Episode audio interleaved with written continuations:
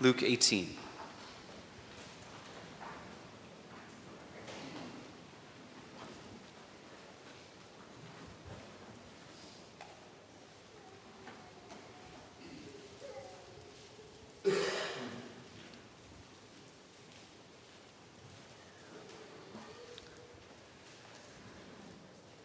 Luke 18, thanks so much for those of you who may have been praying for me. I put on the prayer line that I threw my back out about midway through the week. And uh, about Thursday night, I was doubtful that I'd be standing uh, by now, but the Lord is certainly gracious. So thanks so much uh, for praying for me. And uh, glad to be before you today. Eight, Luke 18, verse 26, we'll read through verse 43. Really connected to all that we considered last week, and last week we read through verse 27. So, verse, verses 26 and 27 to kind of tie together this whole passage that begins in verse 15. But we'll start reading at verse 26. This is God's word. It's given to us for our good, it is our final authority in faith and life. Let's attend to its reading. Those who heard this asked, Who then can be saved? Jesus replied, What is impossible with men is possible with God. And Peter said to him, We have left all we had to follow you.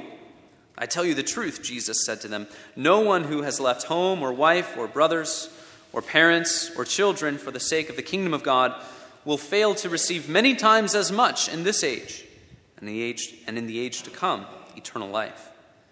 Jesus took the twelve aside and told them, We are going up to Jerusalem, and everything that is written by the prophets about the Son of Man will be fulfilled.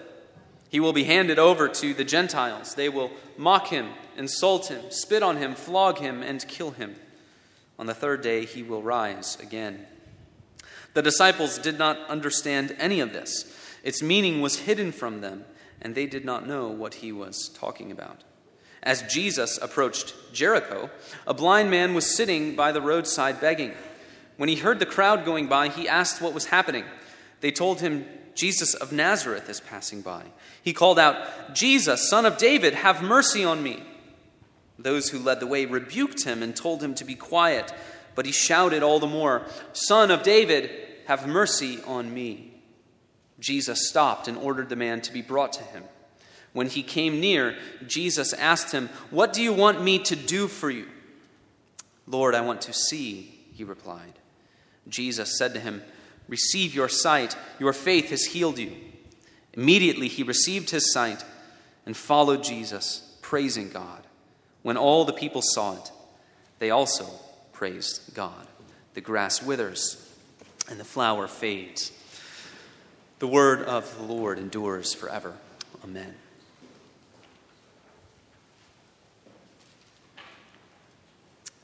Maybe you saw this past week very sad story of a megachurch pastor in Southern California who took his own life, uh, committed suicide this past week. This is a man who struggled with depression and anxiety. And as the, the pastor of a church with multiple thousands of members, a church which he had inherited from his father, who had died himself early, I believe, uh, in his 50s, he had a lot of pressure in his life. And it seems, if, if you listen to some of the sermons that he, was, that he was giving late in his life, he was really struggling with his own feelings of inadequacy. His own feelings like, I, I can't measure up to all of the demands that are being placed upon me.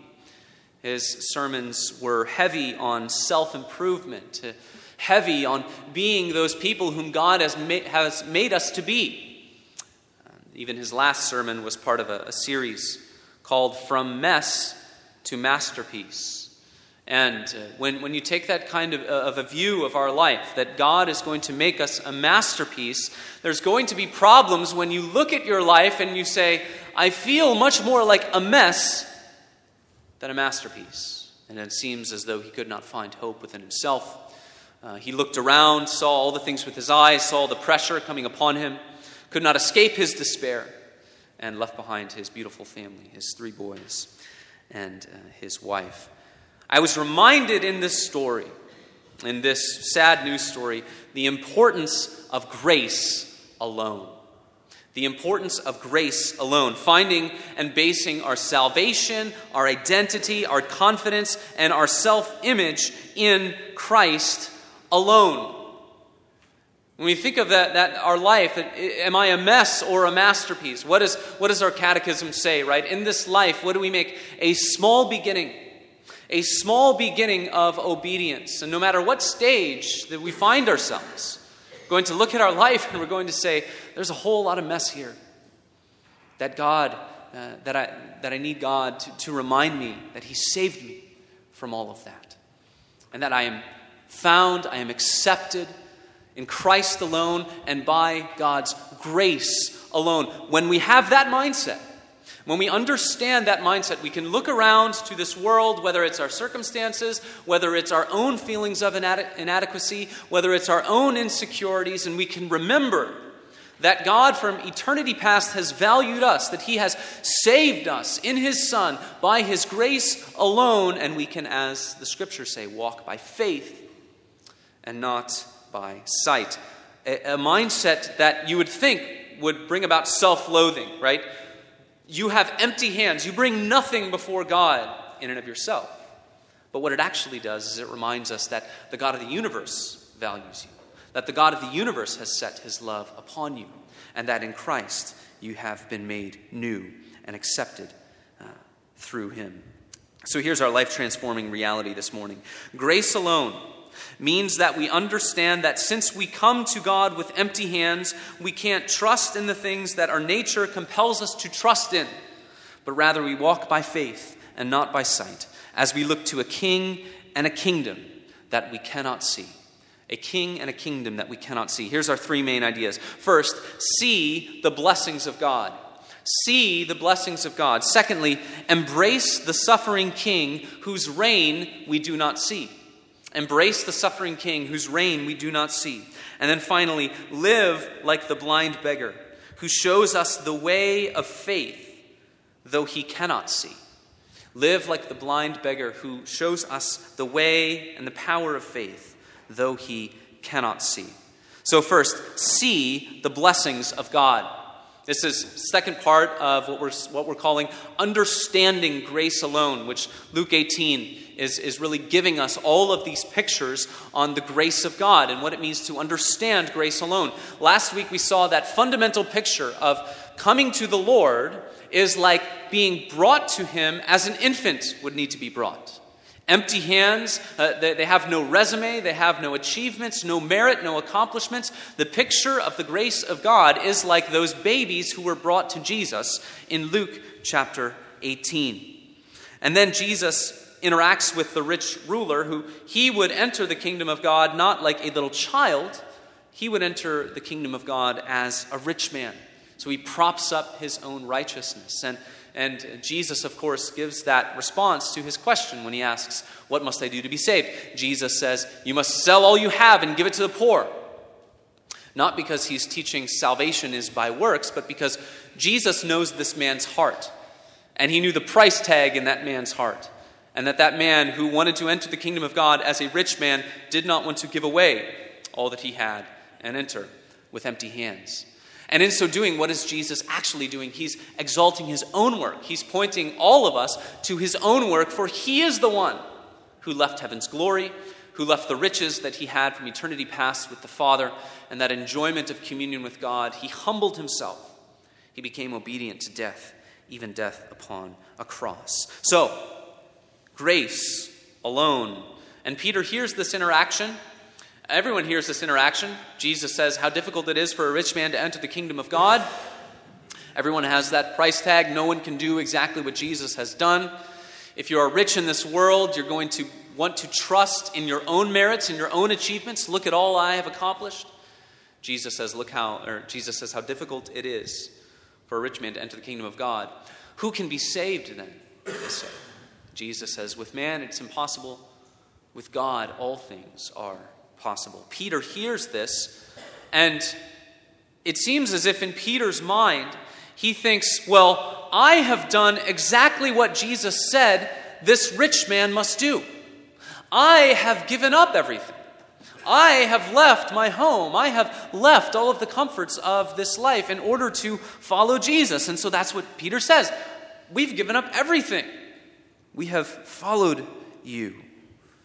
And there is a measure of truth to what Peter has said. In fact, the disciples are exemplary in their following of Jesus. And in chapter 22 of the Gospel of Luke, Jesus will say that in the kingdom of God, the, the, the 12 apostles will, will rule on thrones. Right? They will be given this judgment authority position in the kingdom of God. But that, of course, is on the other side of being saved by grace alone.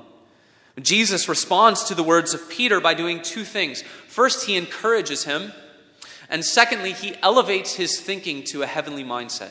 So, first, he encourages Peter. How does he encourage Peter? Well, what he does is he points him to the immense blessing of the kingdom of God. Jesus says there will be many people who experience rejection and ostracism by their family. This was certainly true in the early church. This is certainly true in uh, today's world, especially where Christianity is a minority religion in many cultures, for instance, in, in cultures that are dominated uh, by Islam. And uh, the, the reality for many of those people is that to accept Christ, to follow Jesus, to believe the gospel, is going to result in rejection and ostracism by one's family. Jesus says that for everyone who follows Christ, for everyone who uh, accepts the truth of the gospel message, they are given this blessing of being included in the kingdom of God, in the family of God.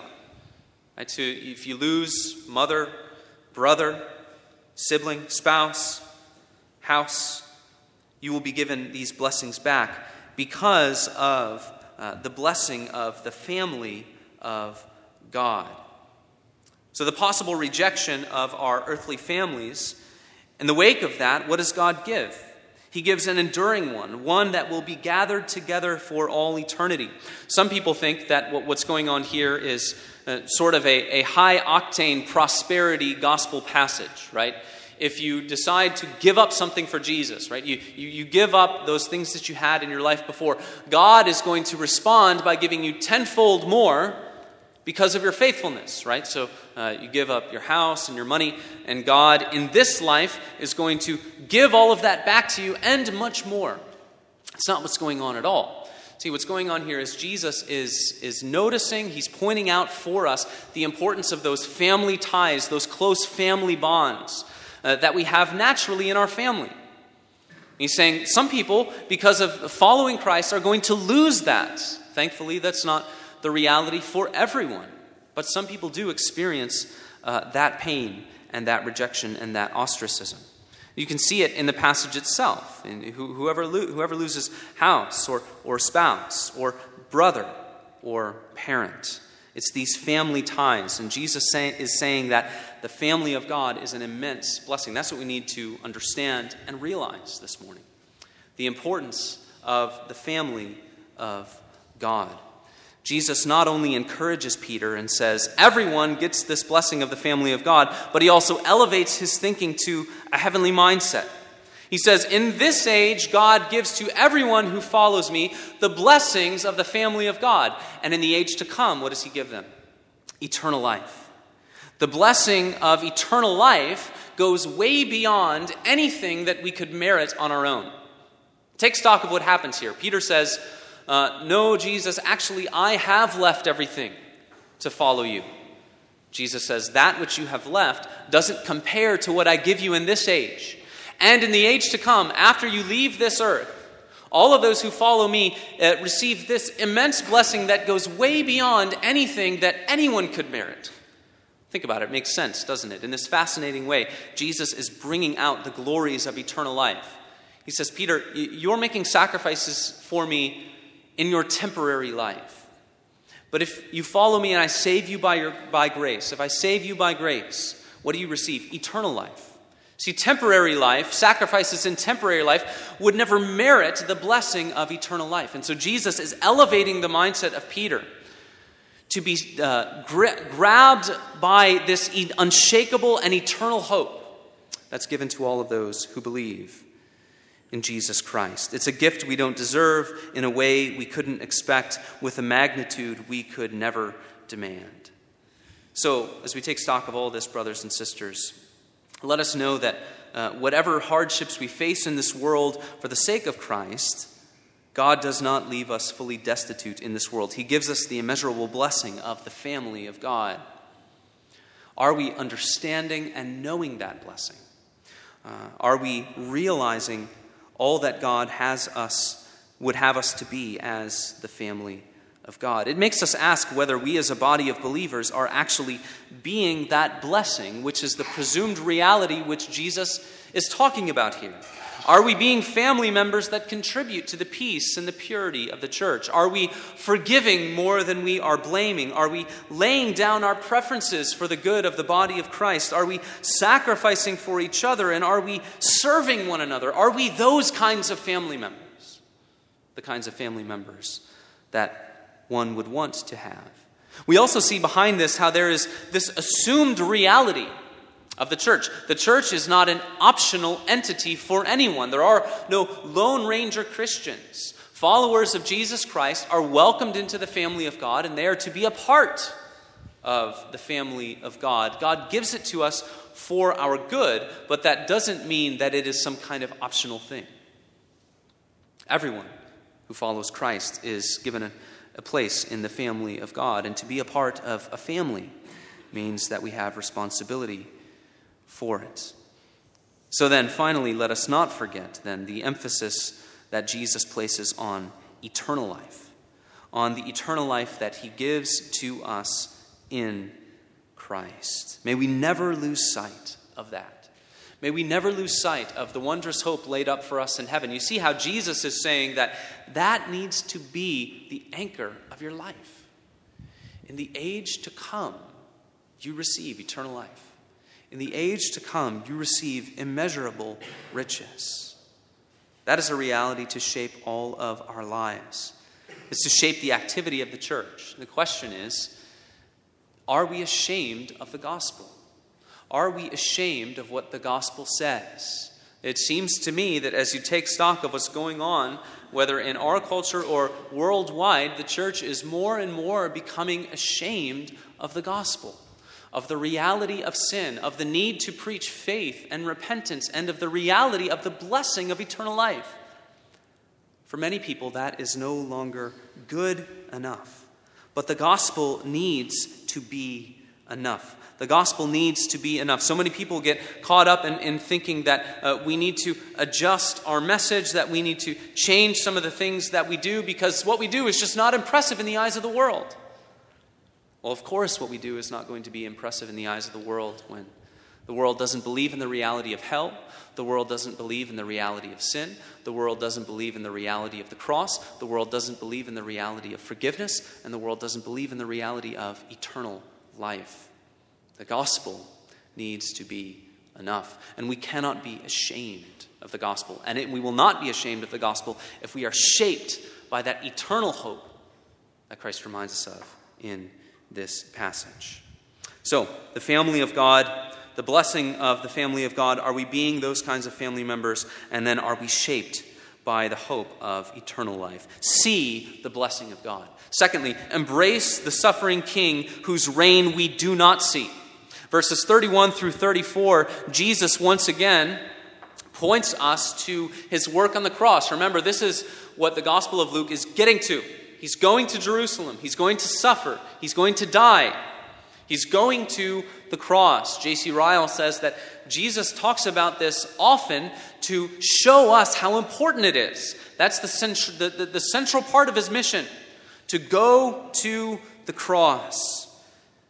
If we understand just a little bit of what Jesus is emphasizing here, we will not fall into the mistake of cheap grace.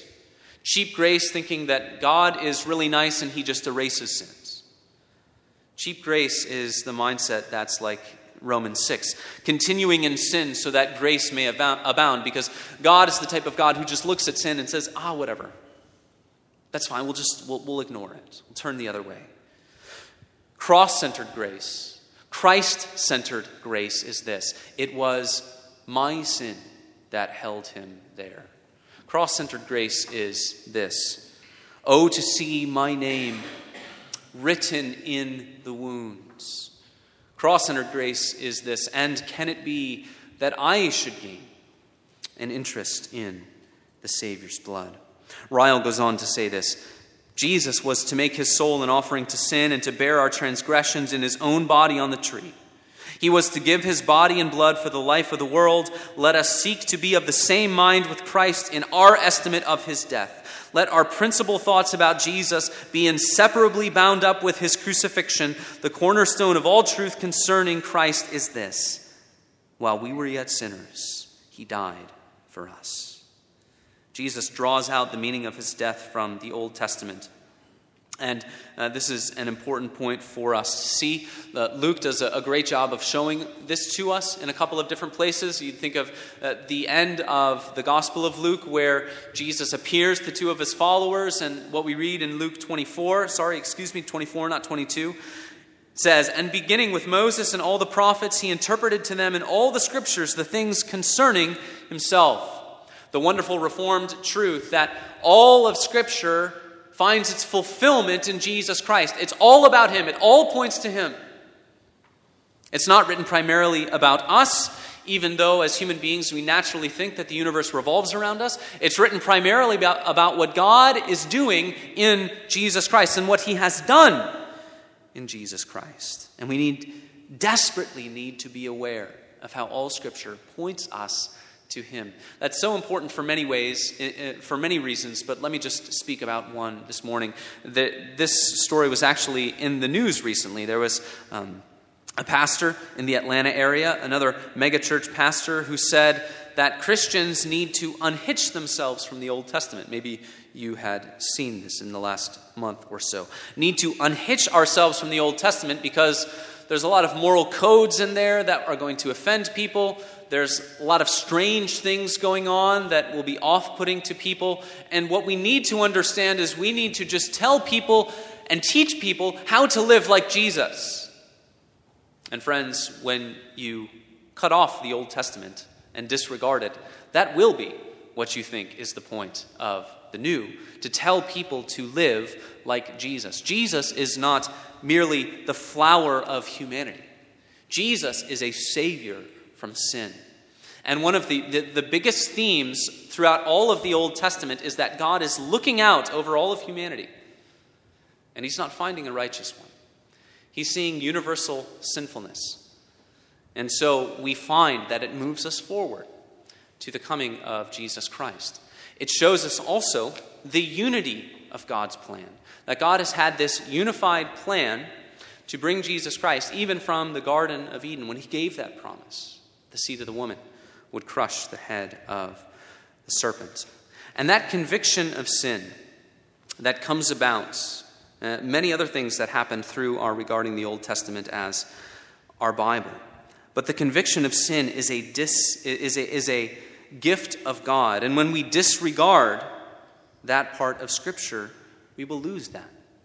We will lose that among many other things. And Jesus says, All of Scripture is going to be fulfilled in me. The disciples are veiled in their understanding. Why? Because they rightfully be- believe, they rightly believe that Jesus is the Son of Man. But their own conception of the Son of Man is that uh, the Son of Man is going to be all glory and no suffering. Daniel chapter 7, for instance. I saw in the clouds of heaven one coming like a Son of Man, and to him was given dominion and glory and a kingdom. That's what they're thinking about the Son of Man. All peoples, nations, languages should serve him.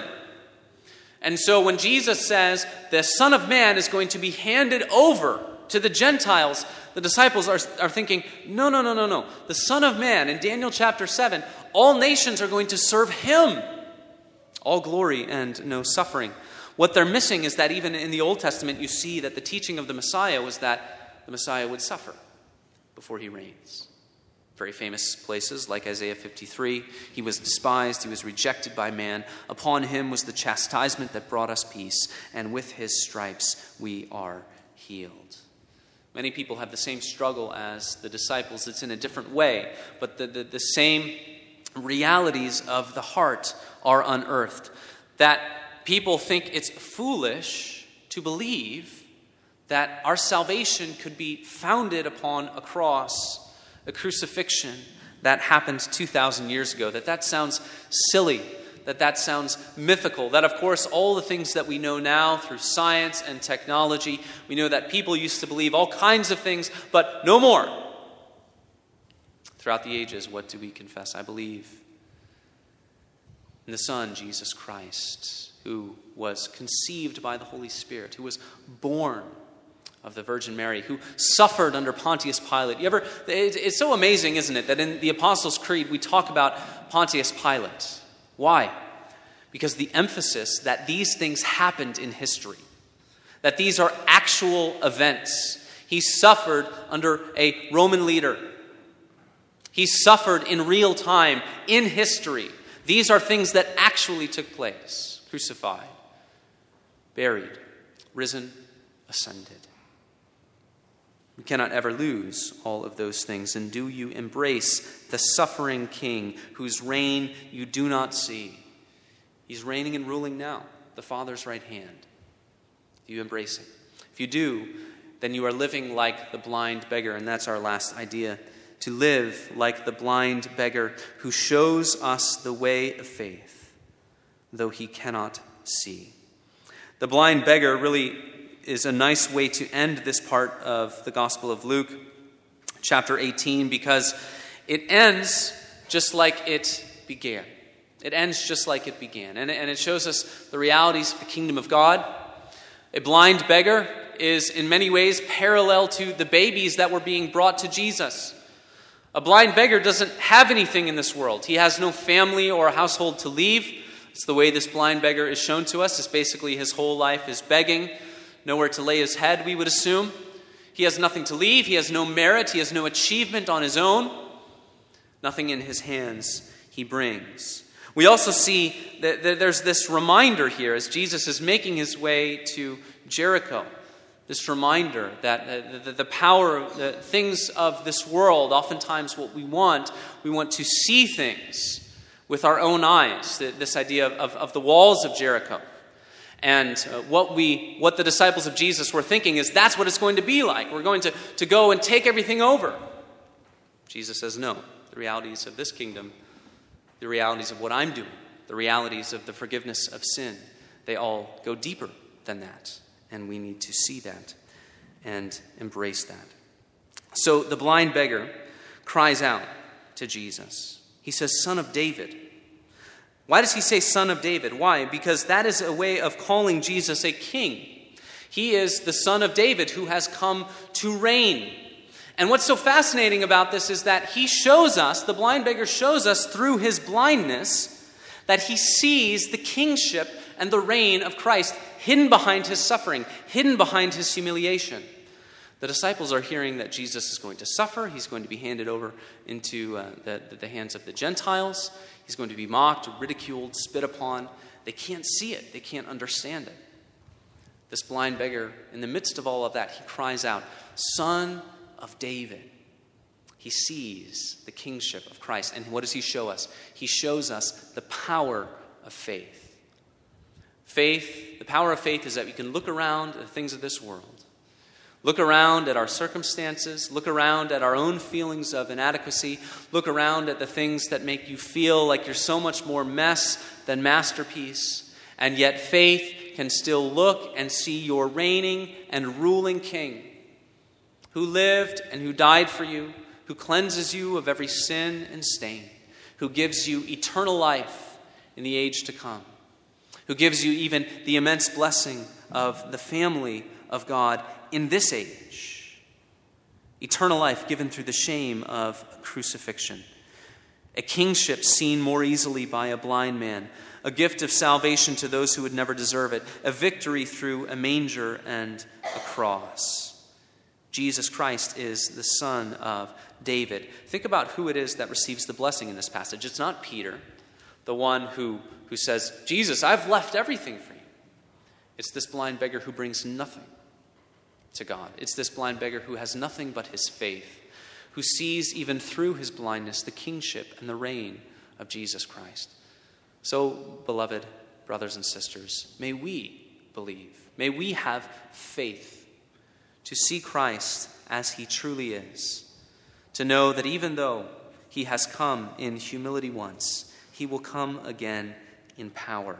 This is the miracle of God's grace. Though we are tempted to trust our eyes, grace alone means that we know that since we come to God with empty hands, we cannot trust all of those things that our senses pull us towards trusting.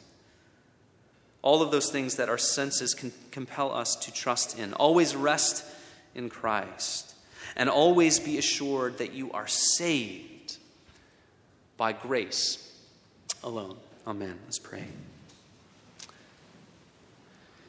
Heavenly Father, we thank you for your word. We thank you for your gospel. We pray that we would see the blessings that you have given to us in this age and in the age to come. We pray that we would embrace the suffering King whose reign we do not see with our eyes, but behold with the power of faith. Pray that we would live like this blind beggar who shows us the power of faith, bringing nothing in his hands, but a humble trust to cry out and say, even in the midst of Jesus' suffering and humility, he says, Lord, and he says, Son of David. We thank you for that grace and that message, that forgiveness that we have in Christ. Pray in Christ's name. Amen. Let's stand.